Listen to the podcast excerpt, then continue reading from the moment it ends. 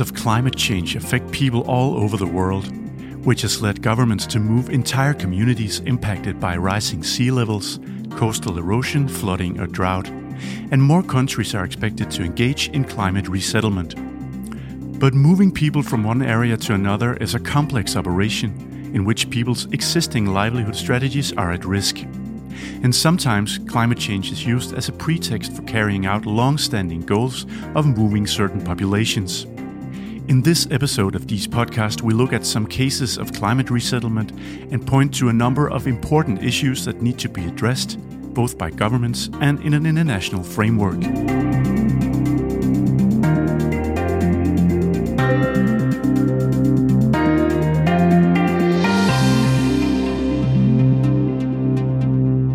Welcome to this first 2018 episode of DIIS podcast. My name is uh, Troels Jensen, and uh, with me today are uh, Lily Salloum Lindegaard. You're a PhD student here at DIIS and just about to finish your PhD on the political and governance aspects of climate change. And, uh, and to you, Mikkel Funder, senior researcher also in uh, the field of climate change and environmental uh, governance. Um, on a UN level, this phenomenon of, of climate resettlement is known as planned relocation. And uh, guidelines haven't even been developed yet, but uh, are underway, both within the frameworks of the Climate Change Convention, the UN Refugee Agency, etc.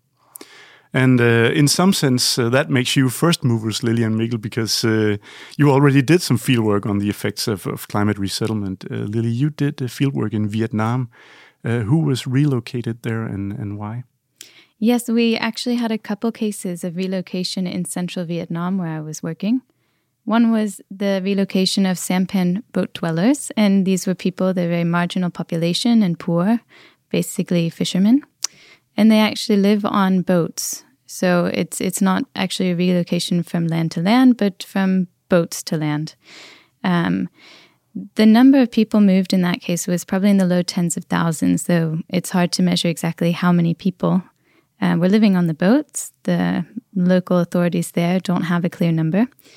Um, and the reason that they were moving people, they say it related to climate change because with increasing and more intense storms, possibly, these people would be more at risk um, living on the water.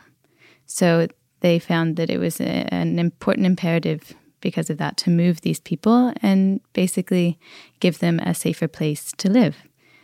Um, it's difficult to measure exactly how much climate change affects storms and flooding right now. But the projections for this area show that in the future, storms are likely potentially to be more intense and possibly more frequent. Although recently in this area, there haven't been as many storms as usual. So it's very hard to measure and also to, um, to know exactly what this will mean in the next five years or 10 years, etc. How was their livelihood affected before resettlement? There were a lot of factors affecting their livelihoods. Like I said, they were fishermen. And um, in the area, the fish catch has been decreasing recently. So these people have been, uh, they're already a, a fairly poor population. And recently, their livelihoods have been challenged um, by a range of factors. They point to offshore fishing. Uh, as well, and there's also this issue of possible overfishing in, in the local waters where they are. So the government worked out a plan to move uh, this community or these communities. Um, uh, did they do it at their own re request, or did, did uh, was it a, a top-down decision? It was very much a top-down decision. It was mandatory, and people had to move. At the same time, many of the people living on boats were very open to settling onto land because they did sometimes feel unsafe. They had very little access to services like healthcare and education. Uh, and so this for them was a way to also have other kinds of stability as well. Could you describe the, the relocation process? How was it carried out in practice?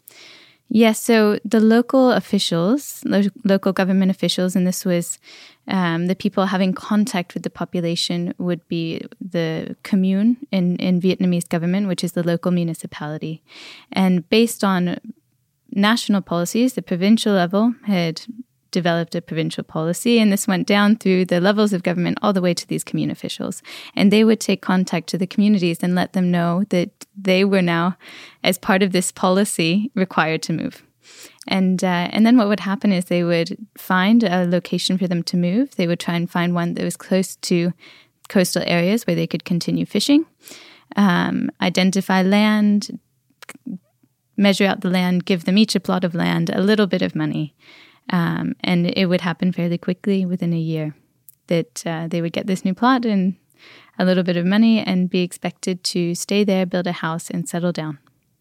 Did you observe any problems, uh, challenges during that uh, resettlement process? I spoke with people that had already been settled as a part of this process. And like I said, a lot of people were open to moving, but there were complications with the process. When they were settled, a lot of people did not have a lot of money, um, you know, in their own pockets to invest in a house, um, invest in new livelihoods on shore, and uh, the the support given by the government it wasn't enough to build a house. It was a fraction of the cost, anywhere from perhaps five to fifty percent, depending on the policy at the time, because they were also changing how much government support was um, included, uh, depending on the policy. And so, you know, you had very poor people being settled onto land that didn't themselves have a lot of money to invest, didn't get the support necessary for even building a proper house, and um, and on top of that, you had issues of you know paying for utilities and things that they hadn't needed to before. So so there were definitely some issues there. So did they have to like reset their livelihood strategies and build up some new ones, or could they continue their existing way of, of, living? So they the local officials attempted to find areas close to the coast so that these people could continue fishing as their livelihoods. And that was also something that they wanted to do, the people being the, the people that had been living on boats. Um, they wanted to be able to continue with that livelihood. But a lot of them also developed small kind of supplementary livelihoods on the side after being moved to land. Uh, trainings were available to them where they could learn new skills, but a lot of them either didn't know that those were available or hadn't found them useful. Uh, and another thing was that some some hadn't been settled quite as close to the water, and so it was difficult to for them to do the fishing, do it quite as flexibly as they had. They might have to feel like they had to buy some kind of transportation, a motorbike to get to shore. They weren't able to be close to the, their equipment, um, and they were therefore exposed to the risk of theft of the equipment. So there there were also a lot of factors there. And at the same time, when they're close to shore and they've been settled because of the risk of storm, they're still quite exposed to storms. You know, this uh, is an area that experiences annual typhoons. So it's not that they were, in that sense, so much more secure. You also studied a case of a resettlement due to coastal erosion. Was it different than the first one? Yeah, it was a bit different. Um, the case that we just talked about with the Sampan boat dwellers, uh, the government has been trying to settle them for generations, basically. So, for decades, there have been policies to try and settle them onto land. So, the the program to move people already on land was, in its starting point, very different. They both came out of this basis of, you know, climate change um, driving movement in some way or another, where lo- authorities felt that or justified it using climate change. Um, the cause was very different. This was because of erosion, uh, which was basically hollowing out the shoreline in, in some areas quite dramatically. So, for instance, in 1999, you had a very strong typhoon, and they a lot of people would refer back to this, and it was like a, a very, very much a turning point in how, um, in general, they dealt with disaster in Vietnam, um, and also was one of the things that started relocations in this area because of climate-related issues. And so, in that storm, you had 100 meters of coastline disappear, and so that's basically when when erosion related. I mean, they also say this is related to storms, this is related to changing tidal patterns, as well as sea level rise. Um, and all of these factors, you know, as I said, similar to the other case, it's difficult to say exactly how much of this is related to climate change, anthropogenic climate change. But, you know, when talking to the people planning relocations, these are the justifications that they're using and how they explain them. And so they say these climate related factors um, have caused devotion and we need to move people. And in some areas, it's um, this is similarly to the other case, uh, a few tens of thousands of people. Hmm. I possibly less, a few thousand households. So it depends on the size of the households, which is um, unclear. So you could easily have 15,000 people, for instance, being moved in this one province. And um, and in some areas, like in some municipalities, in one, for instance, I was looking at, it was almost half the number of households in that one municipality that were moved. Its entire coastal villages. So I mean, it, it's very much um, has a big impact on these areas. And how, how did it play out, uh, finding a new place uh, for so many people, uh, building up new livelihood strategies, etc.? Yeah, I mean, similarly to the other case, local authorities would be the ones that got to basically choose where they were going to move people. If there was a lot of contestation of the site that they had chosen, they might reconsider. But uh, but it was a very top down process, and uh, but there, I also know of instances where the people that were started to be moved contested the the location and were able to get it changed. But that's also because in in the process itself, they didn't really have the chance to express their wishes. Mikkel, uh, you conducted fieldwork uh, in the same research area, but, but an entirely different place in uh, Zambia, um, where rivers are overflowing villages and authorities are moving uh, small scale uh, farmers. How did that play out? Well, I mean, this is uh, Zambia, so that's in the middle of uh, southern Africa, so there is no sea level rise here. Um, we work together with partners and good colleagues in the University of Zambia, and uh, especially did field work in the southern part of Zambia along the Zambezi River. Um, in this area, uh, people are mostly farmers. They have cattle, they have uh, crops uh, on small fields, maize, for example. Um, and they're hard hit by a couple of climate changing factors. One is rising temperatures, which means that the crops such as the maize uh, can't grow as well as it used to. There are changing rainfall patterns there. The rains are becoming less predictable. And when it does come, it's, uh, it's more intense, it's more brief, and so it leads to floods. And this uh, flooding of rivers has been quite a serious problem in, uh, in Zambia for a number of years. Uh, they wash away people's homes, their fields, their livestock, and uh, can lead to diseases. And I think it's important to realize that people in these areas they they're used to dealing with floods because there is a natural cycle where every year during the rainy season the, the river will flood, and uh, this is this is natural, so to speak. And people have traditionally tried to uh, adapt to this uh, in various ways, for example, through uh, what you could call circular migration or circular mobility patterns. So they will stay near the river in the dry season. They will have their homes, their fields, their cattle there, and benefit from the river. And then when it rains, they will move away from the river further inland, and they can do that because now it's it's raining, right? Um, and this this is a cycle which means that they have actually reduced their exposure to the heavy floods um, traditionally. So, what made the authorities uh, move people, uh, relocate people? Yeah, the problem here is that um, in this area that we studied uh, since the 2000s, there has been a number of very extreme floods, and some of them have come consecutively, so after each other, uh, in, in in several years in a row. Um, and they have, uh, in Zambia as a whole, uh, some of these floods have affected more than a million people, um, which is a lot in a country that uh, has a much smaller uh, population and population density than Vietnam, for example. Um, some other floods have been smaller and more localized, but have then come more often than normally. And we have talked to people in our fieldwork area who literally woke up in the middle of the night to find their homes and their fields flooded and had to flee to higher ground with their kids uh, carried in their arms and uh, and with their most important belongings over the over the shoulder, so to speak. And in some cases, people have lost everything, including their their crops and the food reserves that they had stored, the livestock, the seeds for next year, and so they have, uh, in some cases, had to stay in refugee camps for up to a year and, and had to rely on food relief from the government. And this is where your question comes in, because in the end, the government got tired, so to speak, of continuously having to save people from these floods, having to cater for them with food relief and so on. But did did the people affected did they agree uh, that there was a problem, a permanent problem, uh, or a recurrent problem uh, so big that they had to be uh, resettled permanently?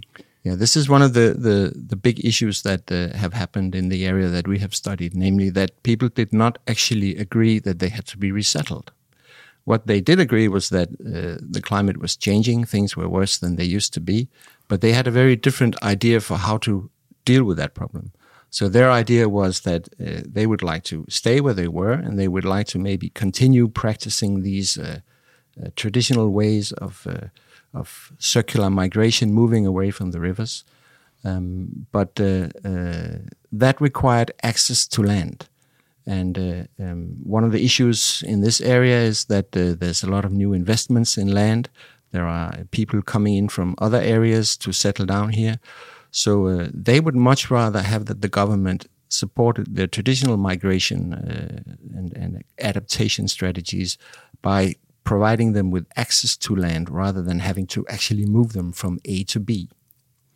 So, did it lead to conflicts, or how did the local authorities handle that uh, yeah. that situation? So initially, the local authorities thought that it would be quite good if they could simply move people from A to B. This would be a nice, easy way for them to solve the problem. So a resettlement area was set up, and uh, people were then they cannot be forced to move uh, as such because in Zambia the political situation does not allow the state to do that. Um, but they were asked to move, and the, the, government then said, if you move to this resettlement area, we will help you. Um, as Lily has also described in the in the case of Vietnam, we will help you with uh, training. We will uh, allow you to uh, to get a plot of land. We will uh, teach you how to use uh, farm new crops and so on. Um, so they were they were asked to move there, but the thing is that uh, um, most people actually didn't. So uh, in the end, the, this resettlement area that we have studied uh, in depth, which was a pilot scheme, only involved the moving of a couple of hundred households was it a top-down process uh, like uh, Lily told uh, told us about uh, from Vietnam, or was this uh, more a local issue? Uh, it, it was very much a, a top-down process. In fact, the vice president was involved in this particular relocation scheme that we have um, looked at, um, and the reason that that the the central government in Zambia is quite interested in uh, in this idea of resettlement is because um, there are also some political aspects uh, uh, and some interesting um, opportunities for a government in relocating people. Uh, this, this, the state in Zambia is not very strong. It does not have a lot of uh, uh, presence and reach in the more remote rural areas in Zambia. So if you set up a resettlement area in the middle of a remote rural area and you move people there, it becomes a way to sort of uh, organize and control the, the land and the natural resources and the people and the way they produce. Uh, and most most governments and states want to do that. Actually, they they like uh, the idea of regulating people. Even in in Western democracies, when we talk about uh, uh, regulating society because without without that kind of uh, uh, control, what is a state? Then it has no power and no legitimacy. So there is a tendency that governments mm. would like to to resettle uh, people, peoples or communities for certain reasons. But we also, I guess, we could agree that that mm. climate change uh, affects people all over the world, including uh, the global north. how common is this phenomenon of climate resettlement? Well, at, at, at the present time, um, it is still an emerging new issue, which I think will become quite a big issue in the future. The impacts of climate change are ongoing as we speak, and people are feeling the impacts um, and having to flee from climate change, from extreme events, and so on.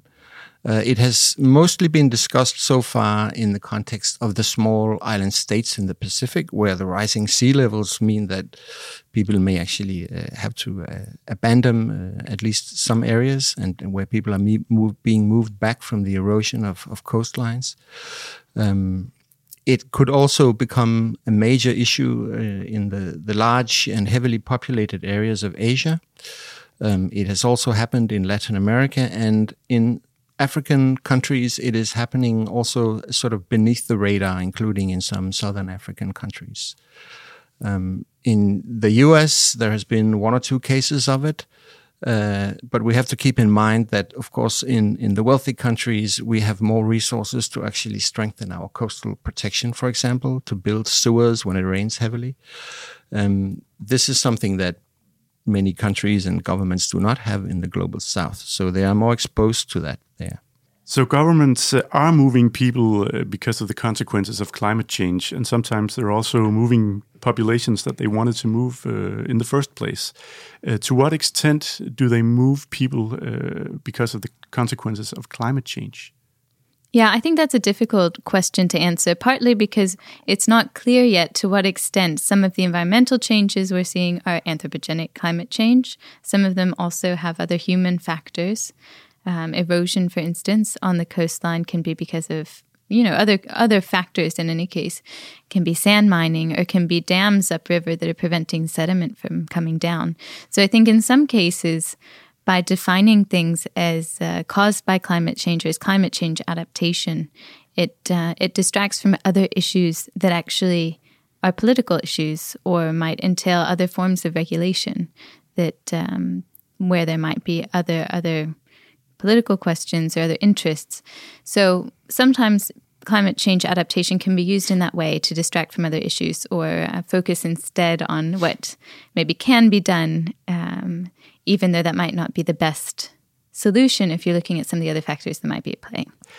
When we talk about consequences of climate change, we often talk about migration as a result of climate change. Um, there are different numbers uh, of, of people migrating as a result of climate change. The numbers uh, are from 15 million to 300 million globally. Could we use these numbers for anything? Um, I think I think it's very difficult to actually um, assess the actual numbers um, at the moment. Um, I think it's probably wise to to listen to some of the numbers that are coming um, out from the uh, Internal Displacement Monitoring Center, who are looking at uh, how climate change affects people domestically, internally within countries. Um, they're talking about 14 million people annually displaced uh, from natural disasters, um, which of course then climate change will uh, will um, amplify, and and uh, and uh, they may well have a, a contributing factor there.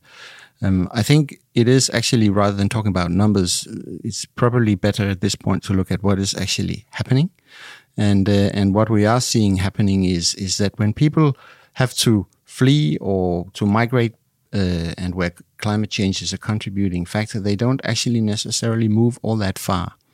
Um, they they tend to actually stay within the boundaries of their own country um, which also means that uh, a lot of the effort that has to go into addressing this actually has to be in the countries uh, where climate change is having the most severe impacts. You talked about the challenges uh, of, of climate resettlement.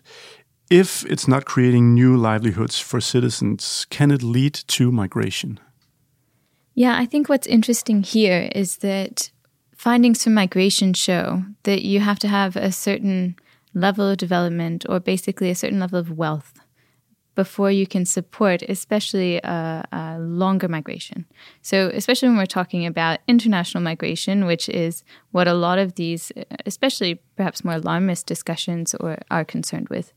Um, you know, they're talking about the hordes of climate refugees or international migrants um, that we're going to be seeing, and what's important in some of these discussions, um, in the examples that, that we have from our case studies, for instance, is that um, a lot of the people being affected are perhaps quite poor. And in a case where relocation or resettlement doesn't support livelihoods, they're probably going to be worse off. And if you need a certain level of wealth to migrate, and especially uh, longer distances, that's not going to be these people. So you're probably another thing to, to consider is that you know migration existing migration patterns there are larger number of people migrating internally within a country or within their region. And what's likely going to happen um, or one of the indications shows that people will likely continue on existing routes. So if there's already a stronger tendency to migrate internally or within your region, you're probably going to see an, an increase in those kinds of existing practices. Mikkel, uh, in a newspaper analysis from October, you wrote that uh, there is a link between climate change and migration, but be careful with the false or be careful with quick assumptions. Um, what do you mean? Well, um, I mean that uh, there are a couple of myths out there about uh, climate change and, and migration. Um, uh, first of all, I think you know there's this notion, as we have also discussed a little bit already, um, that people will necessarily move uh, all the way from Western Africa to uh, to uh, European countries uh, as a result of climate change. But most of the data actually shows that when people move um, or are displaced by climate change, they don't necessarily move very far. They stay domestically within their own country. Um, secondly, it's important to remember that migration is not necessarily a bad response to climate change. Uh, the fact that you actually uh, take the consequence of a deteriorating economy in your local community and move, say, to the capital of your country and find work there, that is actually a fairly smart way of dealing with climate change, especially if you can then use the income from your salary, for example, as the remittances to send back to your family who are still living in the climate impacted uh, area. So we, we have to be quite uh, careful with, with these uh, very alarmist notions um, of climate change and migration. I think to get back to the topic of climate resettlement, I think um, what we can say is that it sort of it adds a further dimension to to the whole discussion about the links between climate change and migration. So far, much of the discussion has focused on how can climate how climate change contributes to people's own individual movement, spontaneous movement, right? But the issue of resettlement then sort of brings in the fact that it's not just people who move themselves. States actually also move people uh, as a result of climate change or as an excuse uh, to move people around. So we have we have these three uh, types of connection between climate change and mobility. Uh, the first one is where we have these very extreme events such as floods and droughts that we have talked about in connection to the Zambian case, which may lead to displacement when people have to flee overnight. Um, they sometimes come back to their houses. Sometimes they end up in refugee camps for quite a long time as internally displaced people. Then we have the sort of more gradual change, such as the uh, sea level rise in the case of Vietnam that, that uh, Lily has researched. Um, where climate change contributes to people's decisions to move. It contributes to a worsening local economy, and, and that may then lead people to migrate in their own will. And then finally, we have this uh, climate resettlement situation where it's actually uh, people being moved from place A to place B by the government or with the strong support of the government. So it adds a further dimension to that whole uh, discussion. So, given the cha challenges uh, uh, with the planned relocation that you described, uh, could it be that that migration uh, is sometimes a better solution uh, than uh, than state-controlled planned resettlement because people shape their own livelihoods, take their own initiatives, and so on? Yeah, I think it definitely could be. Some of the people that I talked to that had been relocated as part of climate climate change relocation schemes were interested in moving to other locations than where they had been moved to. For instance, the provincial capital or to other larger cities in the country, where there were probably more opportunities for them for work, for instance, and also access to perhaps services, education, things like that. Um, but because of the way the the the planned relocations were formulated, that was not really an option. Um, they didn't have a chance to um, to contribute with with their wishes. Uh, there was not room in these very kind of rigid schemes for other options that might have been better for those individuals and households, but might also have been better for the national economy if people were able to move and find work other places. Mikkel, what did your research show about the outcomes of climate resettlement? Well, if we take the example of, uh, of Zambia, there have actually been a number of problems, but also surprisingly, perhaps a, a, a positive development for, what, from what used to be a conflict. Um, first of all, uh, a lot of people did not actually want to move. They preferred staying in their homes and taking their chances with the floods. Now, that may seem odd because they were being flooded heavily and all the time. But in their old homes, at least they had a certain knowledge of the environment and the agricultural practices and how to work with it. So, although the government tried to move all of the people in, in the affected areas, many of them resisted and claimed that the government's way of dealing with this problem um, was wrong. Resettlement was not the answer. Um, instead, they wanted to, to, to stay where they were uh, and demanded that the government should uh, support them to stay in their homes and facilitate the more traditional ways of dealing with floods, such as allowing them to migrate away from the rivers during the floods, to cultivate their land and graze their cattle elsewhere uh, when the, when the floods were ongoing. So it became political, just like it is uh, uh, here in Denmark and anywhere in the world when uh, a government wants to move people who prefer to stay where they are. Uh, and unlike in, in Vietnam, uh, the government in Zambia can't, after all, force people to move because the political context does not allow it. So in our study area, only a small number of people actually agreed to move. Um, and the question then is, what happened to them? Initially for them, uh, life in this resettled area proved quite difficult.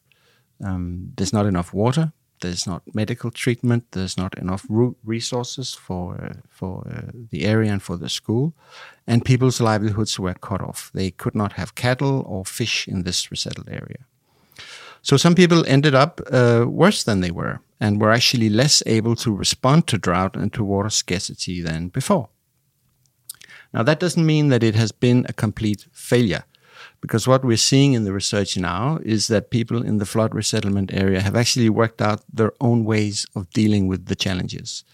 So, for example, rather than just staying inside the resettlement area as the government originally planned it, many have uh, started going back to their own old homes, but they're still using the resettlement area as a kind of a reserve strategy which they can uh, go to in times of floods.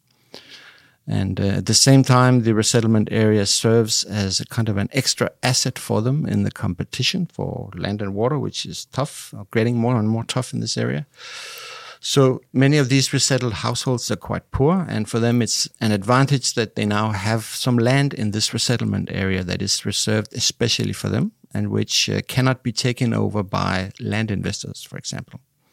So the resettlement area is providing a kind of a, a backup uh, security um, so, ironically, this resettlement area is now beginning to actually form part of people's own adaptation strategies, but it's not in the way that the government planned it. Uh, it's according to their own design. And I think that highlights that people on the ground are, first of all, they're actually trying to adapt on their own uh, account, um, but also that external interventions that try to help them with, for example, resettlement has to think beyond just moving people from one place to another, and then that's it. So in a way, they achieved their goal or the, the thing they wanted to expand uh, to expand their area instead of moving. They did exactly that, and I think it has to be said that uh, that uh, the people working in this area for the government, for the local government, and so on, they're actually beginning to realize this now and and uh, helping them with with these new strategies. Uh, in your new policy brief, uh, which could be found on on, on DK, um, you compare the outlines of planned relocation measures in the UN framework with your observations from the ground, and you uh, you point to important additional measures that the international community must take into consider uh, in consideration. Um, how do we ensure that climate resettlement schemes are based on the needs of the people and not uh, as political control? Well, I think first of all, it's important to say that the guidelines that are currently being developed uh, within the the UN uh, framework, um, they are they are important and they are also supported by what we actually find in our research. And the the key principle there is that planned relocation or climate resettlement it should be the last possible options. So other options such as helping people to adapt in their existing homes or to support migration as an adaptation strategy, as, as we have just discussed, they must be tried first. So this is the last option where there is nothing else to do. Um, secondly, uh, uh, the guidelines are also uh, careful to say that uh, it has to be done with the participation of affected populations and that land issues are important. And I think this is a particularly important issue. Uh, you might not think about that when you think resettlement, but issues of land rights and who has who is allowed to actually access land and water in the resettlement areas is very important. Do you mean land grabbing or foreign investment in land? Uh... Yes, and also just the, the, the question of when you are resettled to a new place, what kind of right do you have to your land? And what kind of rights do you need?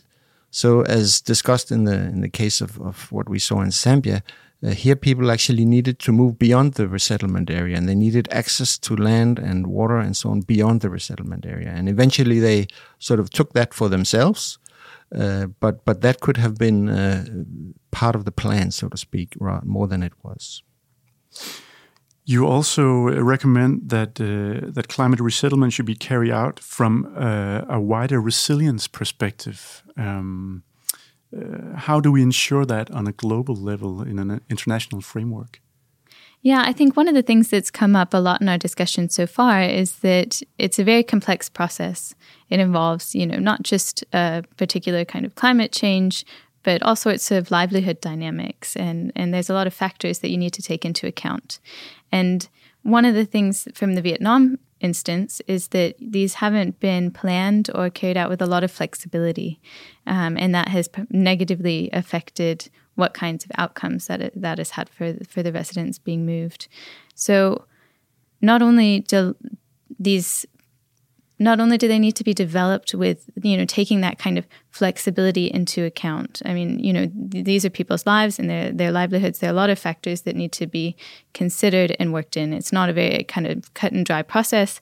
Um, like in in Mikkel's case in Zambia the livelihood dynamics that um, like the, the intentions of the planners and the actuality of how um, livelihoods are played out after the fact in order to have long-term long-term adaptation and resilience. Those have been two very different things. And so that's definitely something that needs to be uh, taken into account in planning even though that's obviously very difficult. But involving the people that are going to be moved in the planning for instance that would be a big help in terms of having um, you know uh, processes that, that allow for that complexity to uh, to be reflected in, in the actual uh, relocation schemes. Because i mean these are very um, you know the the the, the what it entails to move people from one place to another. I mean, their whole lives are, are, changed in very fundamental ways. You know, they may have lost everything, for instance, um, in the case of Vietnam, where you have coastal erosion and houses are now gone and people have been moved um, you know, to recreate a life, what does that entail? And it's not just moving people from A to B. And to do that in a way that creates long term resilience is complex. Having, uh, taking that complexity into account is going to be extremely important to actually have long term adaptive outcomes that lead to actual resilience. Can you go into details with what elements are missing uh, in the current strategies? Uh, what has to be done for it to be uh, to be successful? Yeah, I mean, just going from uh, our experience in the field, um, one of the things I think that is the most important in what we've seen is that so far, often the people that are actually being targeted by these schemes are not involved in the planning. If they are, they perhaps don't have much of a say. In Vietnam, that's very much the case, and you have, you know, beyond that, these schemes are mandatory. Um, so people have not really been involved in, in planning things that, that are mandatory for themselves. And this is this is something that has come up before in you know development related relocations. For instance, when you're building dams or something like that, there is existing. Um, existing knowledge and, and existing experience with this. So when we're creating these new guidelines, of course, that's going to be taken into account. But more than just participation, uh, you need the the people being targeted by the schemes to really be the ones driving them. And I think that's something that there needs to be a lot more focus on. And uh, finally, you also mentioned that uh, that there are need for checks and balances in this. Uh, what is that, and what, what do you mean? yeah, may may sound a little bit hazy. Um, the thing is that that what is what is um, suggested right now in the guidelines that are being prepared is that uh, there should be sort of an, an, a careful analysis of the situation and is climate relocation really the last uh, uh, possible option? And what we are saying then is that um, if a government has a certain political interest in moving people, it might actually uh, either try to hide the other options or not really think about them. Because if you are a, a, planner and you have a problem, namely that people keep getting flooded, it seems natural that of course we should just move them. Um, so we suggest that that there is a careful analysis of what are the other alternatives. Look out for that, uh, but then also make that more uh, publicly available so that there is a public debate about it, just like we have in other uh, aspects of planning around the world. Um, so that it's not something that is only done by experts. Um, then we think that that the local and, and national and international civil society organizations could also take on more of a watchdog role in relation to this issue of climate resettlement. Um, NGOs often do that, but we actually find, uh, at least in the Zambian case, um, that the NGOs are actually trying to, they are supporting the government uh, resettlement and perhaps not reflecting so much on what is it actually uh, that they are doing in, in supporting the government here in this case. So, so being a bit more critical, which is something that NGOs are good at, would help. Um, and the same, of course, applies actually to uh, to donors who uh, support some of these resettlement uh, schemes. And then I think um, the last point on that one is that uh, one thing is to involve people uh, who are going to be resettled, but uh, all of this sort of assumes that the whole process should be driven by the state, by the government. Um, and of course, the state uh, uh, has to be involved and it has to facilitate the process. But uh, it might actually work better if some of the the ways and the places where you are allocated, relocated to, and and uh, the the sort of design of the resettlement scheme to comply with people's livelihoods, if that whole process is actually done and, and led by local institutions and local actors such as local governments, customary institutions like chiefs who work uh, have an important role in Zambia, for example. Um, both at where people are coming from and at the point of relocation. So so uh, uh, it is a little bit troubling that that much of the whole climate resettlement uh, uh, debate right now and process and planning is very much centered about around the central state. So why is there, if, if, if it shouldn't be centered around the state, but but rooted in in uh, in uh, local authorities, uh, is there a, a, need at all for a global uh, a global framework for this in the UN uh, regime? Oh, I think that definitely that there's there's a need for it.